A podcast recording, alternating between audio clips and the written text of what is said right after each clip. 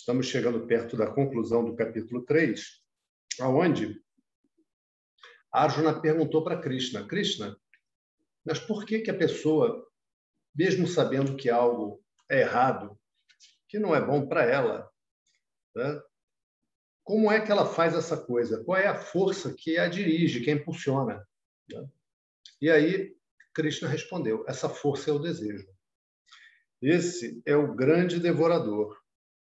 Esse é o grande realizador de papa neste mundo. Né? Então, a gente já viu esses versos, mas isso aqui é muito interessante da gente ver bem, porque isso aqui é uma história de vida. Cada um com a, a sua maneira da mente caminhar no mundo, da mente olhar para o mundo e desejar isso, desejar aquilo, não desejar aquilo outro, mas todo mundo olha para o mundo cheio de desejos. É ou não é verdade? Essa coisa toda que a gente estava discutindo antes do começo da aula são os poderosos olhando para o mundo cheios de desejos. Né? Vocês já, já tiveram a chance de ler a história, por exemplo, de Alexandre o Grande? Ele, homem jovem, rei, já jovem, ele, ele, ele morreu com 30 e poucos anos. Né? Então, ele, com 20 e poucos anos, já era o rei. Ele decide sair numa campanha militar e conquistar o mundo. Pink Cérebro. Já conhece esse desenho, Rafael? Conhece, pai? Conhece? Já viu? Então, Pink pergunta: cérebro, o que faremos hoje? E o cérebro responde: o que fazemos todas as noites. Vamos conquistar o mundo. Tá? E, cara, o cara era rei, meu irmão. O cara morava num palácio. Não tinha os melhores carros, porque na época não existia, mas com certeza tinha os melhores cavalos, as melhores carruagens, as dançarinas mais bonitas, as melhores comidas, as melhores roupas. Os artistas mais incríveis do reino vinham se apresentar diante dele. Ele dizia como o reino tinha que ser, as obras que seriam feitas, as leis que seriam feitas, botava juiz, etc, etc. Ou seja, cara, poder absoluto. E não, não estamos falando nem de Idade Média, antes da Idade Média. Por que, que essa pessoa vai sair do conforto do seu palácio, quentinho, do perfume das suas mulheres bonitas, que o rei pode ter quantas mulheres ele quiser, né? mais um rei jovem, por que, que essa pessoa vai sair do conforto da sua casa, da sua lareira, da sua comidinha boa, quentinha, comida na mesa, para ir para a guerra? Vai escolher, vai decidir ir para a guerra. Vocês sabem como Alexandre morreu? Ele pegou uma doença uh, que eu também peguei na Índia, que eu também peguei na Índia, eu estou dizendo que eu também peguei a brincadeira, porque na Índia é o seguinte, de verdade, a, é tipo americano quando vem aqui para o Brasil. As nossas condições de higiene são muito abaixo das deles. Então, você vai para a Índia, você tem que tomar alguns cuidados básicos, tipo, se você for tomar um banho, você tem que fazer assim, ó. Na hora que você, você tem que se concentrar, porque você não pode relaxar e tomar um banho gostoso. Na hora que você vai entrar debaixo do chuveiro, você tem que fechar a boca e parar de respirar. E, se fosse possível, tapar os ouvidos também, porque não, não pode entrar água, né? porque você é, está tomando banho. Olha que, que desagradável, você está tomando banho com água contaminada. E na pele você vai se safar, se você engolir, você vai ficar mal. Mal. E eu fiquei muito mal. Muita febre, muita febre, muita diarreia, muito vômito, muita moleza. Sabe, tipo rotavírus? Já teve rotavírus, rapaz? É um negócio ruim, né? Você fica quebrado, é tipo aqui. E no caso do Alexandre, o cara morreu. O cara morreu depois de ter atravessado neve, montanha, ficar anos fora do seu palácio quentinho, com comida boa e mulheres cheirosas. Por quê? Por quê? Porque ele queria conquistar o mundo. Porque, veja, o cara que já é o rei, o que, que sobra para o cara conquistar? Ah, eu vou montar um time aqui e esse meu time vai ser campeão. Então, isso é muito pouco, né? Isso é muito pouco. Ou seja, há desejo. há um desejo que subsiste na ignorância. Rafael encheu o bolso de rúpias na última aula, mas relembra aí, Rafael, como é que o desejo vem? Só para você ganhar mais rúpias, mais uma chuva de rúpias sobre você. Como é que o desejo vem? É. Ele vem é,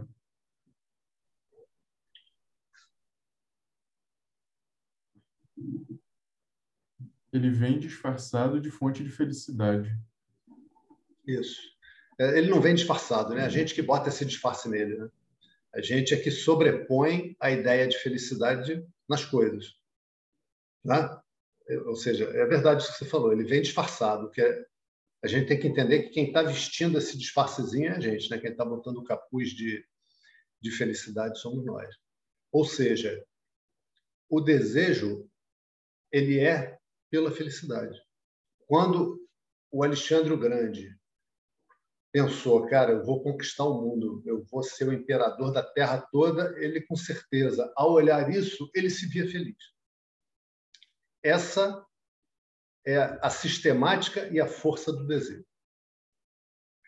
É você olhar para aquela situação e naquela situação você se imaginar mais feliz do que você está agora.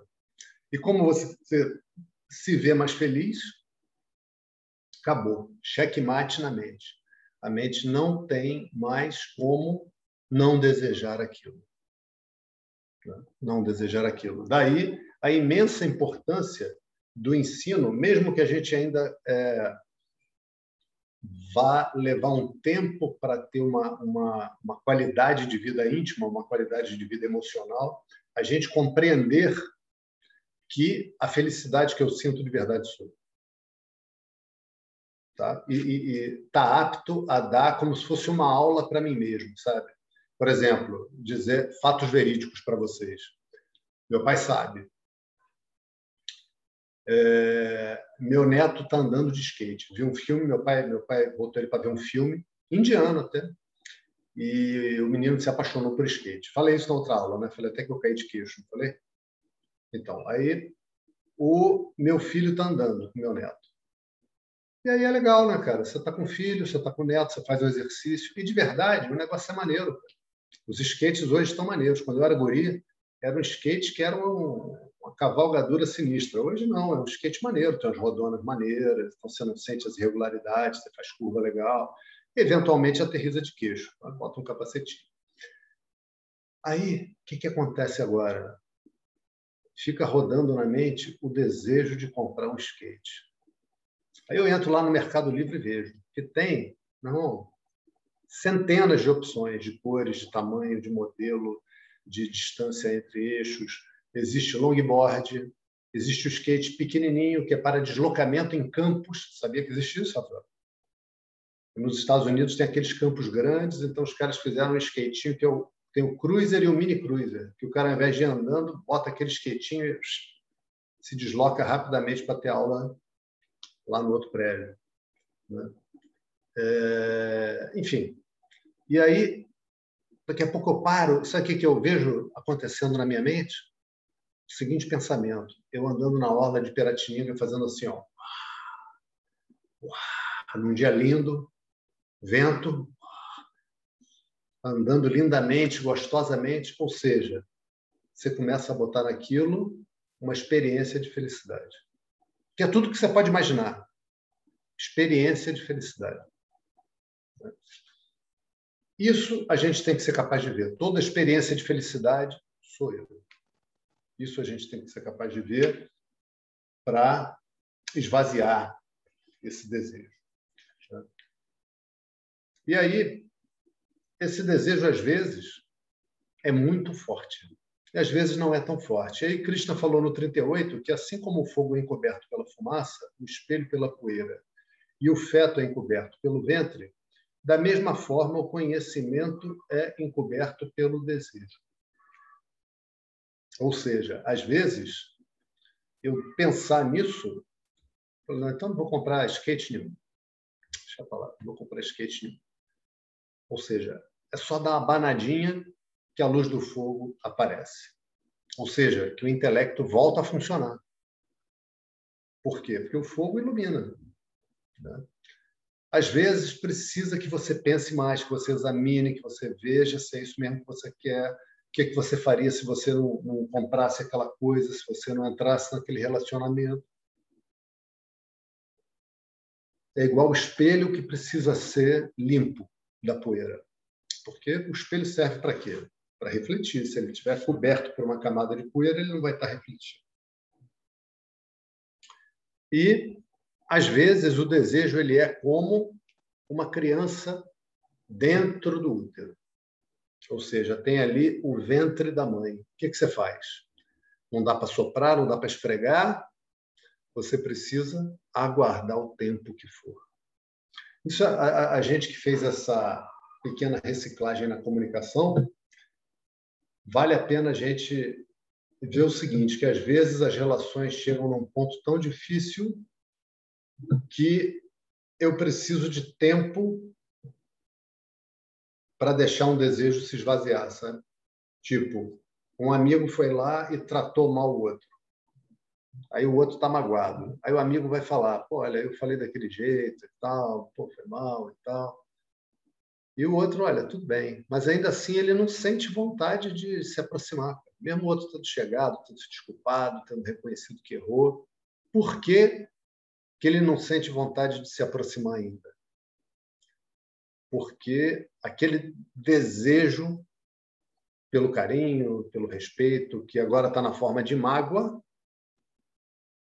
aquele desejo ainda precisa de mais tempo.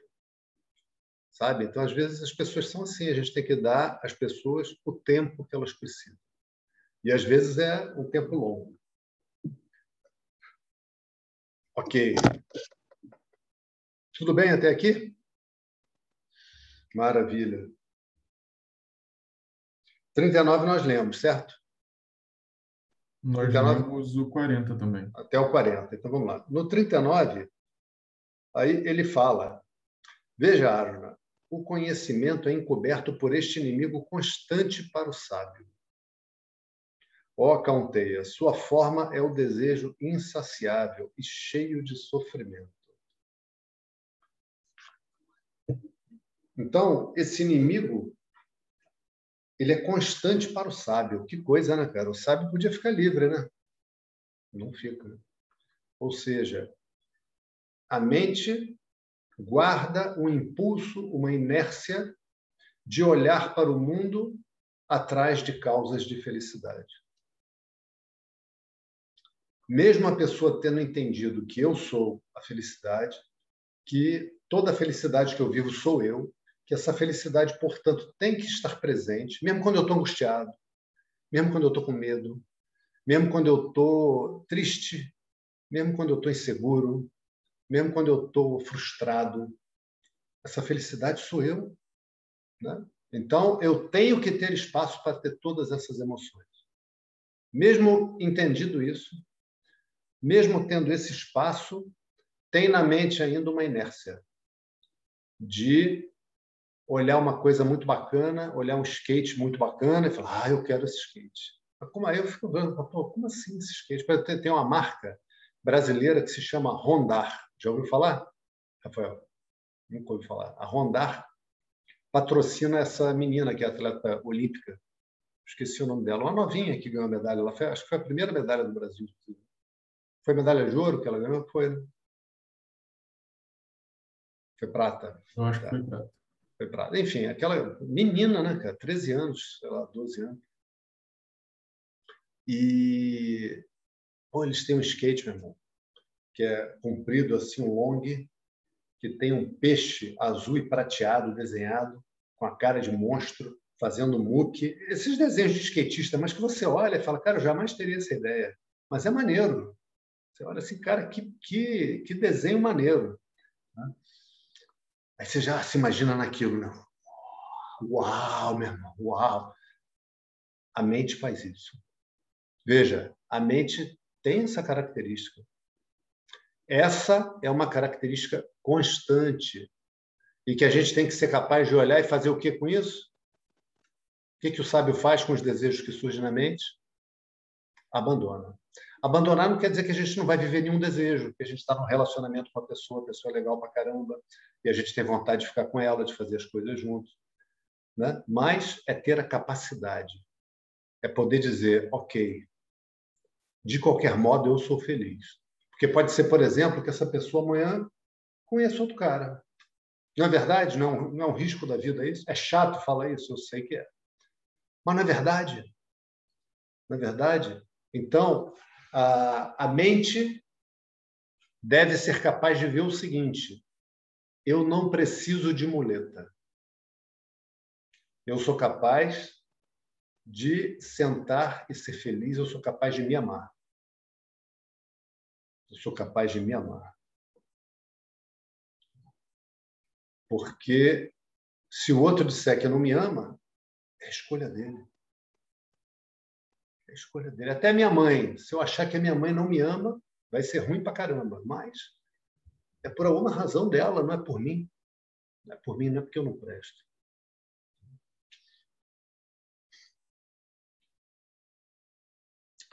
Ok. E o que que acontece? Por que, que esse é o inimigo?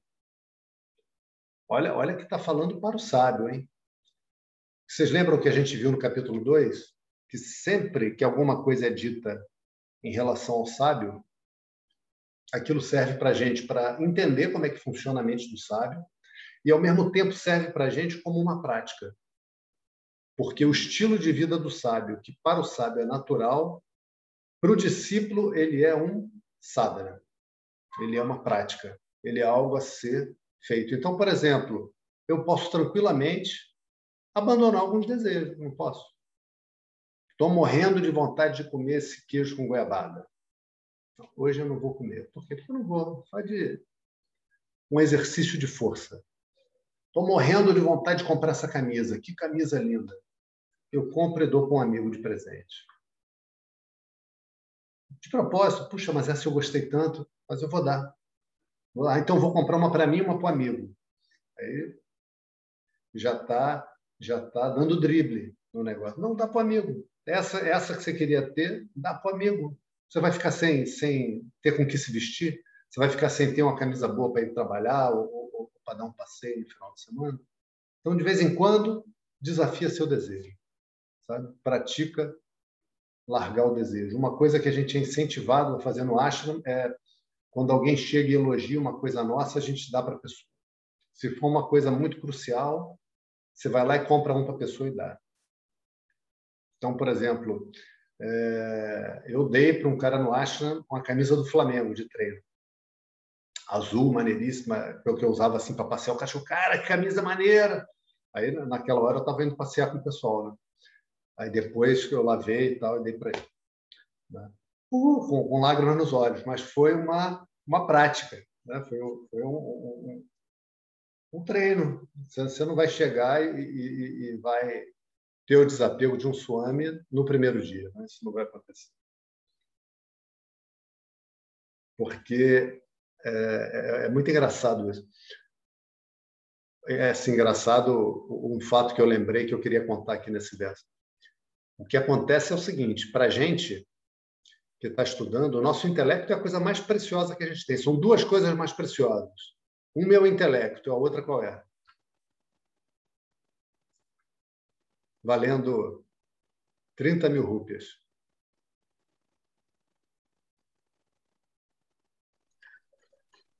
Ótimo.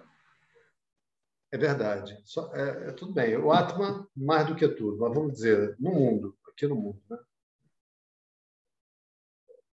Arrisca uma aí, Rafael. O ensino? O ensino, tá bom.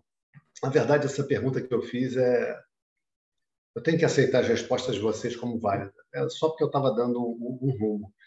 Então, é o nosso intelecto, e quando a gente fala o ensino, é o intelecto aplicado no ensino. Quando a gente fala o Atma, é o intelecto entendendo o Atma.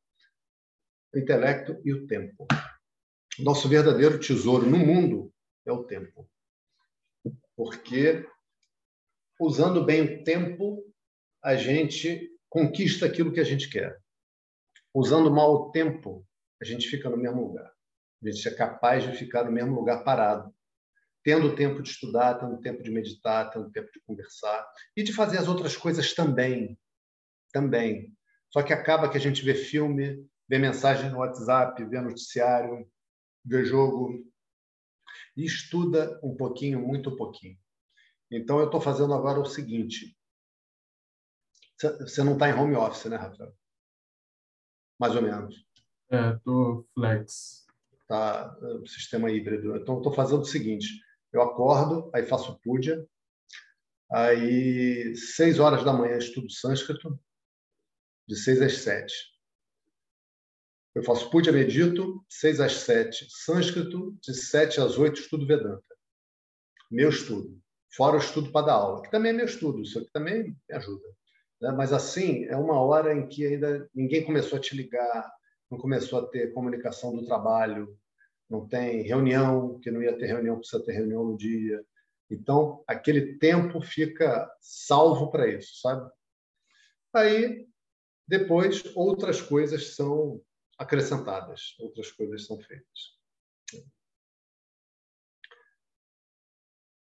Podendo, inclusive, ter diversão, ter exercício físico, sair para dar uma corridinha, né? uma volta de skate, é... enfim, sem problema nenhum, né? tendo feito o, o estudo, tendo feito o estudo. Porque a gente precisa do intelecto funcionando no início para fazer uma distinção entre o quê?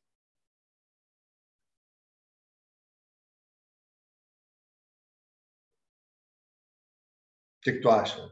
Quem acha aí? Fala aí, pai. Respirando fundo, vamos lá. Dharma e Adharma. Né? A gente precisa de entendimento para isso. Depois a gente precisa de entendimento quando a gente entra na Jnana Yoga para fazer que diferença, que diferenciação. Fala aí, pai.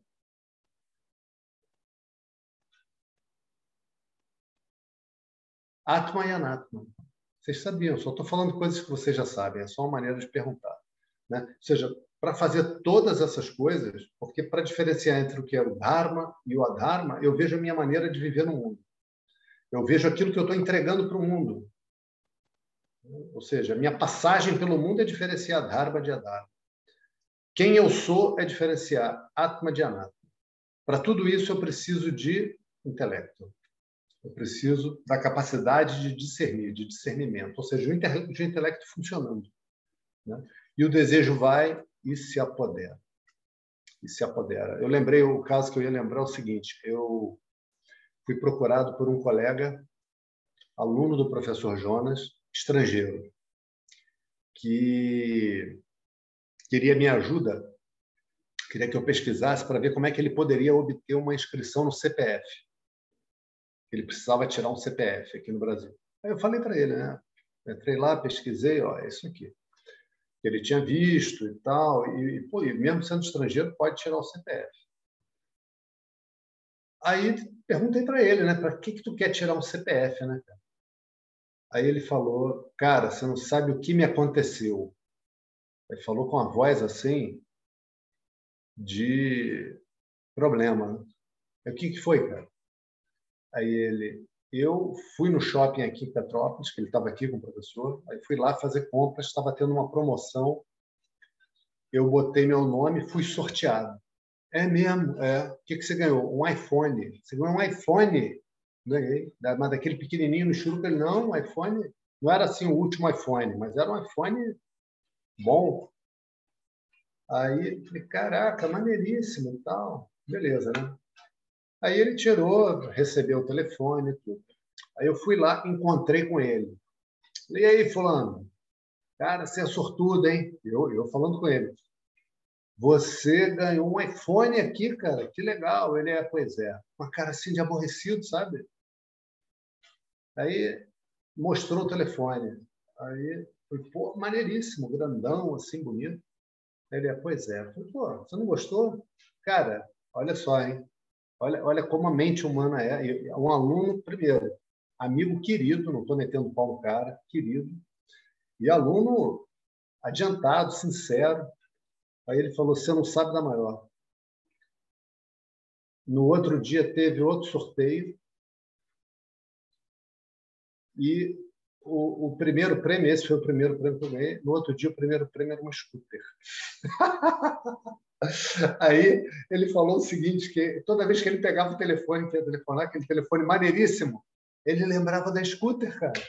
E ficava irritado com aquele telefone maneiríssimo que ele ganhou. Ele, ele ficava irritado por causa da scooter que ele nunca teve. Então, cara, o desejo é uma coisa muito sinistra, é uma coisa muito profunda na mente, é uma coisa muito que se infiltra lá no fundo, né? lá no fundo. E a gente nem vê. Quando você vê, a mente já embarcou nessas viagens. Já está você nessa. Ok. Vimos o 40 também, né? Que a base dos desejos são os sentidos, a mente e o intelecto. Que o desejo ilude a pessoa, encobrindo o conhecimento com estes, como? Os sentidos, a mente e o intelecto. Esse a gente chegou a ver. Ok. Então, esse verso agora é a preparação dos seguintes, onde Krishna vai dizer como a gente se coloca em relação ao desejo. Né? Ah, como é que a gente consegue sair dessa, dessa, desse encanto? Então, como é que a gente consegue olhar para o celular que ganhou e não ficar hipnotizado pensando na scooter que não ganhou? Como é que a gente não fica imaginando como eu vou estar lindo, maravilhoso, feliz e charmoso andando de skate na orla? Né? Ou como eu vou estar feliz pra caramba nesse casamento? Ou como eu vou estar feliz pra caramba naquela casa. Está né? cheio de gente deprimida em casa bonita. Cheio, cheio. É assim. Né? Então, esse desejo, ele inicia, como a gente viu já, quando eu tenho conhecimento da existência de algum objeto. Esse objeto ele tem que ser alinhado com os meus ragas. Ou seja, eu tenho que ter ali um gosto. Por exemplo, eu tive com o nosso irmão Bruno outro dia. Aí perguntei, falei desse negócio de skate, né? falei até com um pouquinho mais de detalhes. Eu falei, Bruno, você gostaria de andar de skate? A resposta do Bruno, agora eu estou com vontade de rir, não vou conseguir, mas com a cara muito séria. Não tenho a menor possibilidade, isso nem passa pela minha cabeça. Não tenho a menor ideia de andar de skate. Então o Bruno vai olhar um, um skate, outro skate, outro skate, vai ser tudo uma, uma porcaria, não está nem aí. Não está nem aí. Ele não liga. O meu neto vai olhar, vai ficar louco. Vai ficar louco eu vou olhar vou achar maneiro. Eu falo, é, esse aqui eu até te acompanho, você vai fazendo as piruetas, eu vou atrás, passeando e tal, tá tudo bem. Né? Ou seja, o sentido apresenta para você.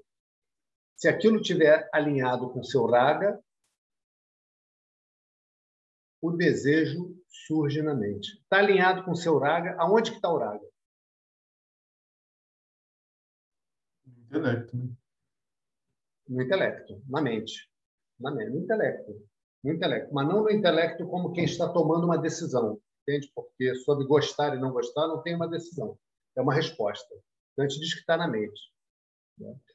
Ou seja, segunda etapa do caminho do desejo na individualidade é justamente o raga. Ele tem que estar alinhado com o raga, ou seja, a mente tem que olhar para aquilo e surgir na mente um sorriso tem que surgir na mente um, um gostoso em relação àquilo. Por exemplo, é, falar assim, vou perguntar para o Rafael, vou ver. Rafael, o que, que você acha se a gente se juntasse, fizesse um grupo nosso e a gente fosse é, para a Chapada Diamantina, fazer uma travessia de cinco dias, levando comida na, na mochila, levando barraca, tomando banho de cachoeira, chega de noite a gente faz um rango no acampamento, durante o dia lanchinhos. O que, que você acha? Acho desafiador e interessante. Entendeu? Vontade, Eu animo. Né? Então, animou, porque eu estou te vendo com um sorriso. Para outras pessoas você vai falar isso, o cara vai falar, meu irmão, tá maluco? Eu vou tirar férias para sofrer, para ficar andando debaixo do sol, de mochila nas costas, tomando chuva, e depois disso tudo vou dormir numa barraca, ao invés de dormir na cama. Vou fazer cocô no mato, cavar um buraco para fazer cocô. Nem, nem pensar, você está tá maluco. Eu quero ir para um hotel, quero ir para uma posada, onde eu posso chegar de carro na cachoeira, pedir um almoço no, no, no restaurantezinho da, da cachoeira, tomar cerveja e voltar para a posada. Pelo amor de Deus, andar o dia inteiro. Ah, vai o quê? Andar 10 quilômetros, não 20? 20? Né? Não. Então, a mente tem que ser capaz de olhar aquela situação que está em torno do desejo e sorrir. Sem esse sorriso, o desejo não se coloca. Ele não tem base para se colocar. Né? Então, a gente vê a, a indústria de propaganda se esforçando para fazer a mente sorrir. Então, por exemplo, há um tempo atrás eu fiz uma viagem fui para a Argentina. Fui com um amigo, a gente foi escalar o Aconcagua. E aí a gente tinha um tempo que ia levar para fazer a escalada, só que pode dar errado, porque você não sabe como seu organismo vai reagir à altitude. Então, a gente tinha um plano B turístico caso a gente tivesse que descer. E foi o caso, a gente teve que descer e a gente acionou o plano B turístico. E aí, uma das coisas que a gente tinha visto que são fotografias espetaculares, filminhos espetaculares, era o deserto de Atacama. E aí nós fomos para o deserto de Atacama. Putz, não recomendo. Não recomendo. Você vai ver fotos lindas. Por exemplo, vou falar uma foto linda. Tem uma capela que um cara lá fez. Tinha feito uma promessa, essas coisas. O cara fez uma capela. O teto da capela é abobodado e é todo pintadinho de estrelinhas douradas. É linda a capela, é linda. Aí você sai, a capela é lá no Caixa-Prego, você pega horas de carro, chega lá, vê a capela, em volta, cara, tudo assim feio, sabe? Uma paisagem feia. Aí tem um lugar tem o Vale da Lua. Aí tem lá umas pedras e tal. Aí você leva horas até chegar lá e tem aquelas pedrinhas ali em volta, é tudo feio, sabe? Então, os caras te mostram coisinhas assim, que você olhando isoladamente, você vai pensar, pô, esse lugar é muito bonito. Quanta coisa bonita. Não é bem assim. Mas, se te derem o quadro real, não ativa o raga na sua mente. A sua mente não sorri o desejo não se estabelece. Se o desejo não se estabelecer, o caboclo não vende. Então, ele precisa te seduzir, precisa apresentar aquilo de uma maneira muito bacana. De uma maneira que você olha e fala: nossa, que vontade de ir nesse lugar, que vontade de comprar esse carro, né? Que vontade de comprar essa roupa, que vontade de ir nesse restaurante. De alguma maneira, tem que resultar nisso. Né? E o terceiro elemento do desejo, e que é onde a gente se safa também, é o intelecto. É o intelecto. Lembra, Rafael, o que, que acontece com o intelecto? Qual é a afirmação que o intelecto faz? Se eu alcançar esse desejo, vou estar feliz. É, isso aí. Aí chega um momento que o intelecto começa a repetir isso. Aí é uma questão de tempo. Você vai correr atrás para realizar aquilo. Não tem como. Porque a mente não abre mão de felicidade. Não tem como a mente abrir mão. Não tem como. Né? Então, a mente ainda tem uma outra, uma outra capacidade, que é o que a gente usa também na meditação. A mente tem inércia. Repara só, vamos observar se isso não é verdade. É, por exemplo, estão duas pessoas conversando. Aí uma pessoa fala algo que o outro fica aborrecido. Mas não vamos falar nada, nada drástico, mas ficou aborrecido, ficou chateado, falou alguma coisa que o outro ficou chateado. É... Aí esse que falou percebe que ele não foi feliz. E aí ele fala para o outro, cara, olha, isso que eu falei agora, eu não me expressei bem. Eu queria ter dito, na verdade, que quando você chega atrasado, eu fico chateado, porque eu fiz as coisas antes contando que você ia chegar na hora. Né? Então, eu agora usei palavras realmente que foram muito fortes, que eu estava chateado com outra coisa e tal. O outro que ouviu e que está chateado entendeu aquilo e fala: tá tudo bem. Vê se vocês já viveram isso. Mas ele sabe que está tudo bem, ele sabe que daqui a pouco vai ficar tudo bem, mas aquela emoção não desapareceu. Mas aquela emoção começou a, a ceder. Já que o outro pediu desculpas e tal, vai ficar tudo bem. Você sabe que vai ficar tudo bem. Mas aquela emoção ainda está presente e ela está agora perdendo a intensidade. Vocês já viveram isso? Né? Porque a gente diz que as emoções têm inércia e que não é porque a gente entendeu a situação, não é porque o outro se desculpou, não é porque a gente conseguiu é, tomar providência que resolve o problema, que a emoção desaparece instantaneamente. A emoção não desaparece instantaneamente. A emoção tem inércia. A gente diz isso que a emoção tem inércia. Na verdade, a mente tem inércia. A mente tem inércia. Então, repara o seguinte, que quando você acha uma coisa bacana, desejável, esse é o princípio da propaganda. Né? Você está lá vendo, por exemplo, é, um jogo de futebol. Quantas vezes os caras colocam um anúncio no jogo de futebol? E repara, não colocam é, anúncio de creme de beleza no jogo de futebol, porque não tem mulher assistindo o jogo de futebol. Até tem, né? mas a maioria acho que é onde. Né? Pelo menos acho que os anunciantes acham também que os caras, os caras anunciam cigarro, cigarro não pode mais, mas anuncia carro e tal, enfim, coisas, coisas em geral mais para o público masculino. Né? A própria mente fica repetindo aquilo. Repara, a própria mente fica repetindo aquilo. Se entrar em alinhamento com o raga, aí lascou-se, aí a mente fica repetindo aquilo fica repetindo aquilo. Aí o intelecto vai, é, isso aí, realmente, esse carro é legal. Aí vai. Realmente, esse carro é bonito. Realmente, fulano tem esse carro e está muito satisfeito. E a mulher dele também. Opa, já, a mulher já ficou feliz com o carro. Realmente, esse carro, a mecânica não é tão cara assim. A mecânica até é normal. O carro é bonitão e tal, mas a mecânica é normal. Até que, finalmente, o intelecto vai dizer: eu preciso desse carro. Esse é o checkmate. Né? Eu preciso desse carro. Sem esse carro, eu não vou conseguir estar tá tão feliz como se eu estivesse com esse carro. Então, o desejo funciona assim.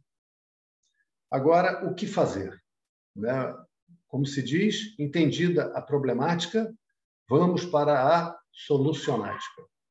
Aí Krishna agora vai dizer para Arjuna. Tasmat Twamindriyanyadav Nyamya Bharatarshabha Papmanam Prajahiryenam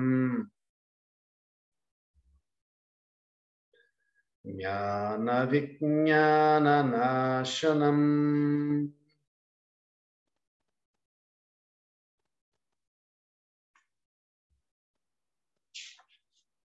Portanto, ó Bharata Shabha Arjuna, primeiramente, tendo os sentidos sob seu controle, abandone esse desejo pernicioso que destrói o conhecimento e a sabedoria. Ok. Então, aqui, Krishna está dizendo o seguinte: Arjuna, o desejo é um perigo a qualquer momento da sua vida, tanto no grau do conhecimento quanto no grau da sabedoria. Aí vamos ver por que está sendo feita a distinção dessas duas palavras aqui. O desejo tem o poder de te jogar no deserto. Por que, que o poder do desejo é te jogar no deserto? Quem lembrar? Quem lembrar de uma metáfora? Lembra, pai?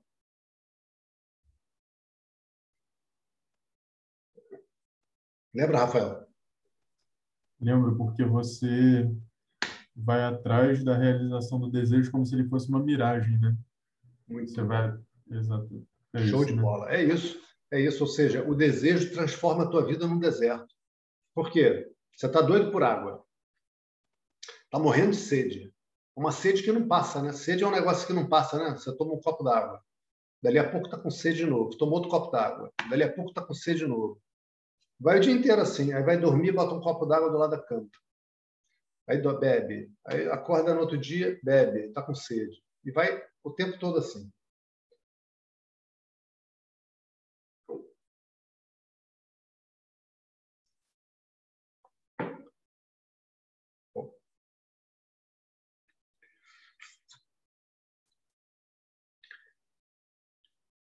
em qualquer fase do caminho espiritual, o desejo é um inimigo. Em qualquer fase. Por que, que o desejo é um inimigo? Em qualquer fase do caminho espiritual. Porque ele te desvia do foco? Como?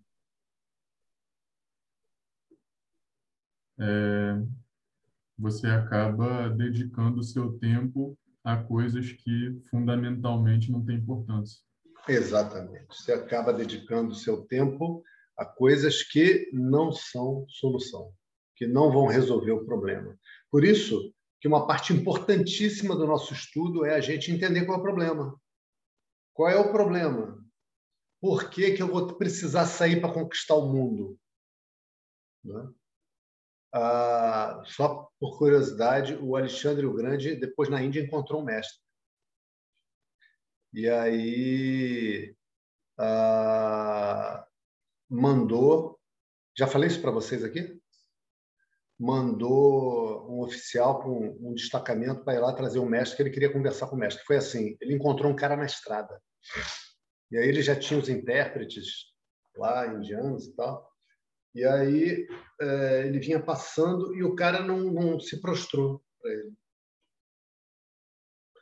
E é, ele estava dominando aquela parte da Índia, todo mundo sabia, né? E aí, meu irmão, ele achou aquele cara muito atrevido, foi lá e, e falou para o intérprete falar, né? Como é que você não faz prostração diante de mim? Né?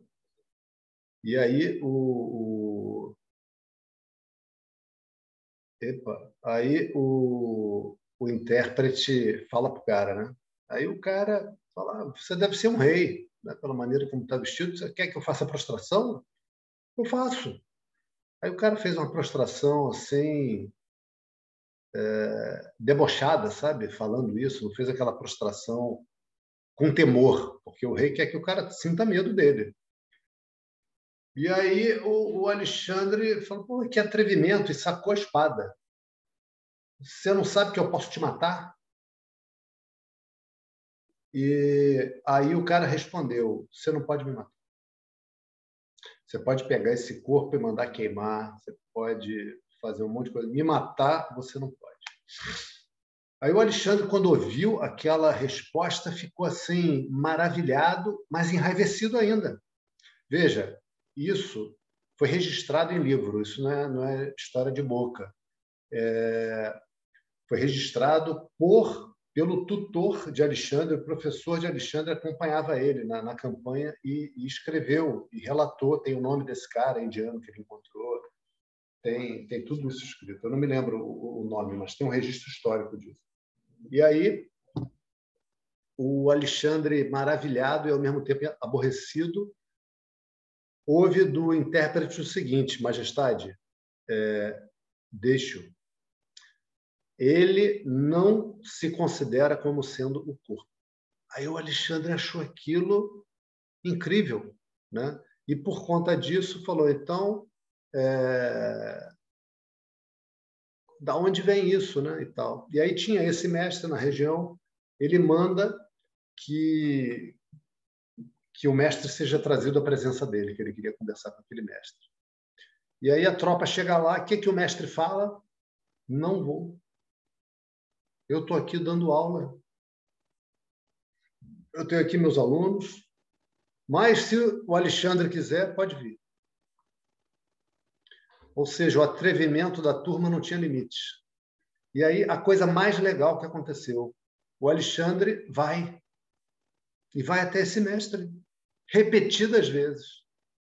Até que chega um ponto que fala assim: Eu quero que você venha ser meu conselheiro. Chama esse mestre para acompanhá-lo. Aí o mestre fala: Olha, eu já estou com a minha vida aqui. Tô... Olha, olha, imagina o Alexandre ter ouvido isso. Eu já vivo aqui. Estou com a minha vida estabelecida. O cara que saiu de um palácio para entrar numa guerra, para conquistar o mundo, ouve de um cara que mora numa choupana e que dava aula embaixo de uma árvore. Não, já estou aqui, já tenho meus alunos e tal, já tenho minha vida aqui, eu não quero ir, mas vou fazer o seguinte: eu vou ver dentre meus alunos mais mais antigos se algum deles quer te acompanhar. E aí, de fato, um dos caras falou que ia. E foi ser o aluno foi ser o conselheiro do Alexandre, que já tinha um batalhão de conselheiros, que já tinha um batalhão de gente que o acompanhava. Então, só, só lembrei disso para a gente ver que em algum momento a gente tem que, que, que, assim, todos nós já passamos esse momento, né? mas em algum momento a gente tem que considerar se a nossa vida está bem encaminhada ou não, se as providências que a gente está tomando para a nossa felicidade estão funcionando como a gente deseja ou não. E, no início, quando a gente chega no ensino, a gente vai ouvir justamente o seguinte: veja, essa palavra, veja. Você não é o corpo. Veja. Veja. Veja que o corpo é um objeto da sua observação.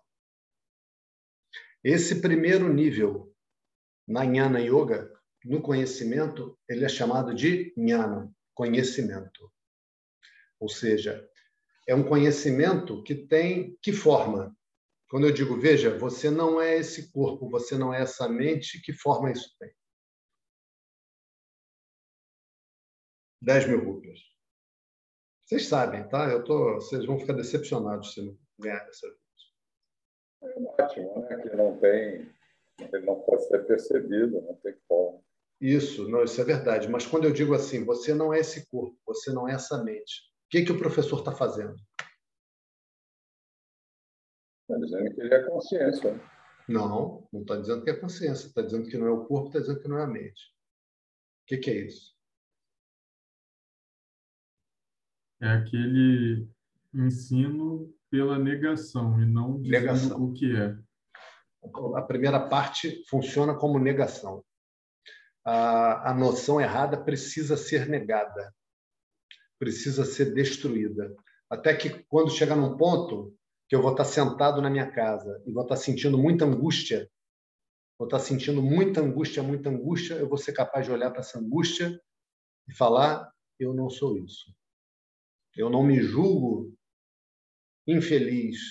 Eu não me julgo uma pessoa que não é tão boa quanto eu gostaria de ser com base nessa emoção, porque essa emoção não sou eu. E acrescentando mais uma mais um, um raciocínio, eu como personagem, como corpo e mente, assim como todos os outros, eu tenho todas as excelentes e perfeitas razões para sentir tudo que eu sinto hoje.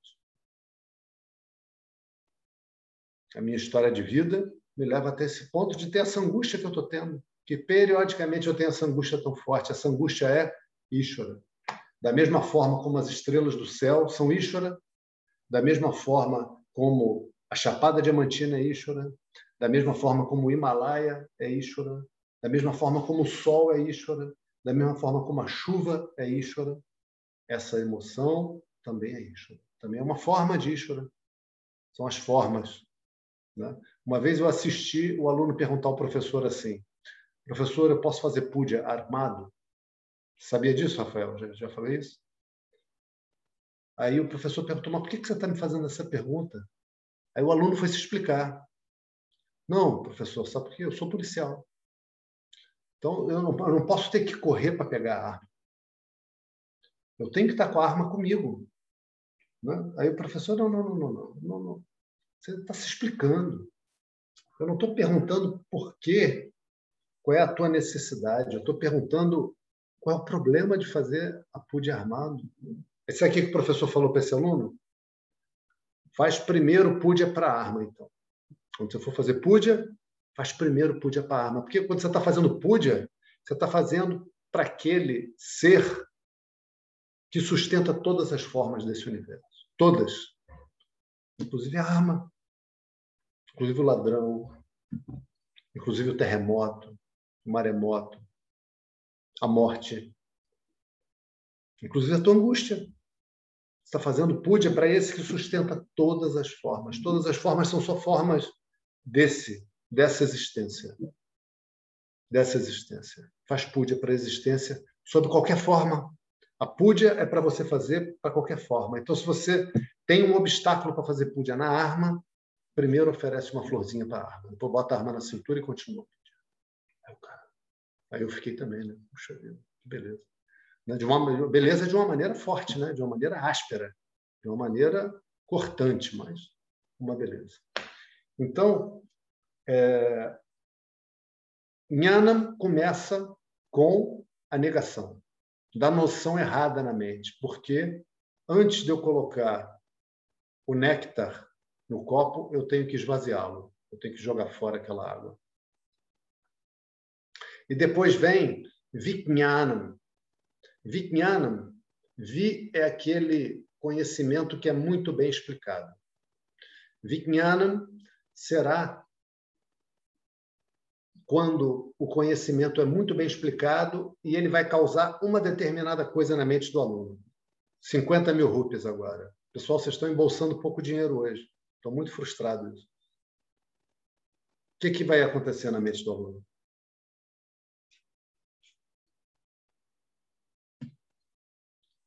É sequência do Nhana. Ela vai resistir àquela informação? Não. O que vai acontecer. Ah, quer arriscar, pai? 50 mil rupias. Não querem arriscar. Primeiro, olha só, vou, vou, vou recapitular aqui o raciocínio. Primeiro, Nhana. No passo de Nhana, a identificação com o corpo e com a mente é negada, é destruída. Depois vem Vijnana. Vijnana vai fazer o quê?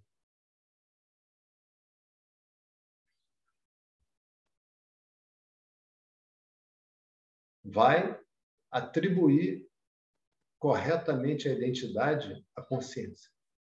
Mas não a consciência refletida na mente, a consciência sem limite. Brahma. Na verdade, eu apareço na forma de todo o universo. Sou eu. Sou eu.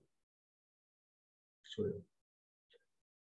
Isso é Vijnana. Então, a professora aqui empregou duas palavras.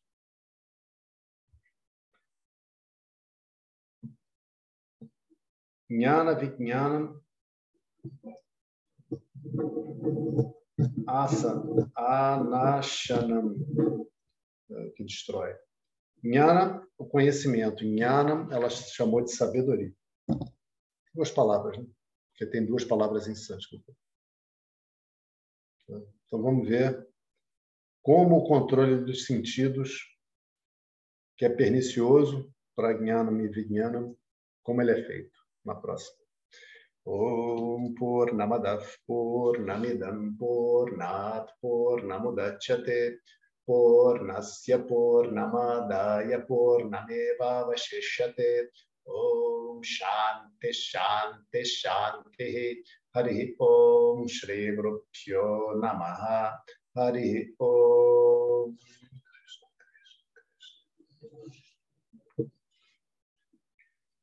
Beleza, queridos.